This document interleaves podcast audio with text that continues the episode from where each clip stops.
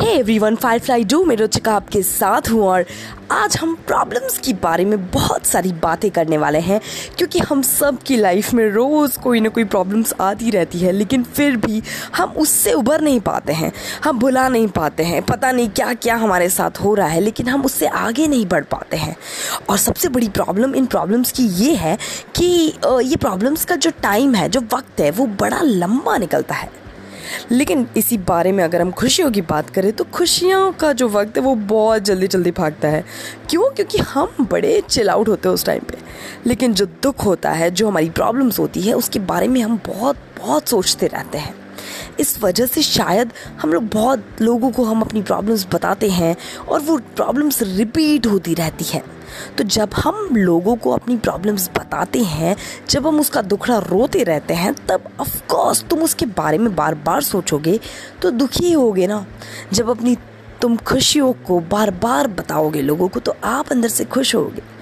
लेकिन दुख बताने से सिर्फ़ आपका दुख दर्द जो है अंदर का, वो हल्का नहीं होता है।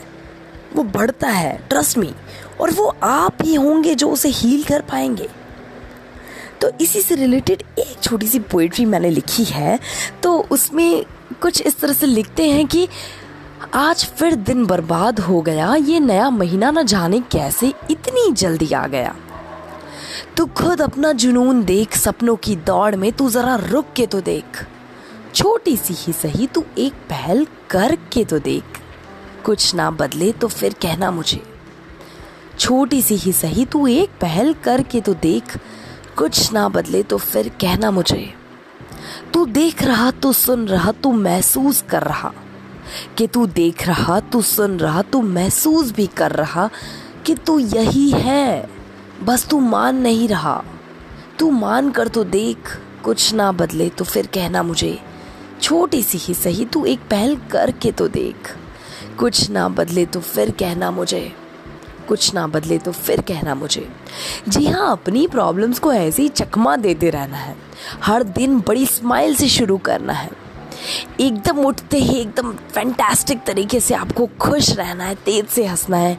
शायद वो अंदर से नहीं आए, लेकिन आपको पता है जब आप नाटक करते हैं, यानी हम कहते हैं रंगमंच पर, जब भी हम स्टेज पर नाटक करते हैं, उसकी प्रैक्टिस हमें कितने टाइम से करनी पड़ती है?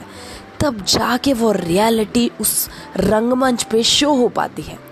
यही जो एक चीज़ है, वो हमें अपनी लाइफ में निकालनी है, अपनी लाइफ में अप्लाई करनी है। हमें रोज़ हंसना है, बेवजह हंसना है। हम बहुत अपना ईगो लेके चलते हैं कि अगर सामने वाला हमसे बात नहीं कर रहा तो हम क्यों करें? देखिए, ऐसा नहीं होता है। आप एक बार, दो बार, तीन बार, चौथी बार तो सामने वाला खुद ही आपसे हंस के बात करेगा। ये सब पॉजिटिविटी है। ये सबसे आपको फ़ायदा होगा। ट्रस्ट मी सामने वाले से कोई मतलब नहीं है, लेकिन आपको इससे इतना फ़ायदा होगा, आपके अंदर वो एनर्जी बनी रहेगी, खुश रहने की एनर्जेटिक रहने की पॉजिटिव रहने की, जो हम सब उम्मीद करते हैं राइट हम सब सोचते हैं कि हमें खुश रहना है, लेकिन खुश रहने के लिए आपको कुछ पर्टिकुलर थेरेपी नहीं अपनानी है। खुश रहने के लिए आपको बेवकूफ़ बनाते रहना है अपने दिल को। समझ रहे हो? आई होप आप मेरी बातों को समझ पा रहे हैं। आई होप मेरी बातों को आप कनेक्ट कर पा रहे हैं। क्योंकि हम सब प्रॉब्लम से घिरे हुए हैं। तो आपको प्रॉब्लम्स को प्रॉब्लम्स की तरह लेना ही नहीं है ना? वहीं पे सारी प्रॉब्लम सॉल्व हो जाएगी हमारी। चाहे वो गर्लफ्रेंड से रिलेटेड प्रॉब्लम हो, चाहे वो वाइफ से रिलेटेड प्रॉब्लम हो हस्बैंड से रिलेटेड प्रॉब्लम हो, बच्चों से रिलेटेड प्रॉब्लम हो we can solve each and every thing क्योंकि हमने अपनी लाइफ में बहुत बड़ी बड़ी प्रॉब्लम सॉल्व कर रखी है। आई होप आप आप याद करिए वो टाइम जब आपने अपनी लाइफ की एक बहुत बड़ी प्रॉब्लम का सॉल्यूशन ऐसे निकाला था। आपको लग रहा था कि मैं कैसे निकलूँगी, लेकिन आप आप निकले। आपने अपने आप को वो हौसला दिया। सिर्फ़ आप ही अपने आप के लिए खड़े रहें। वो पेशेंस आपने रखा।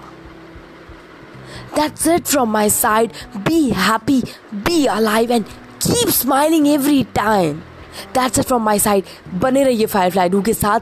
नेक्स्ट एपिसोड में हम फिर बात करेंगे एक नए टॉपिक के साथ। Thank you so much for listening thanks a lot guys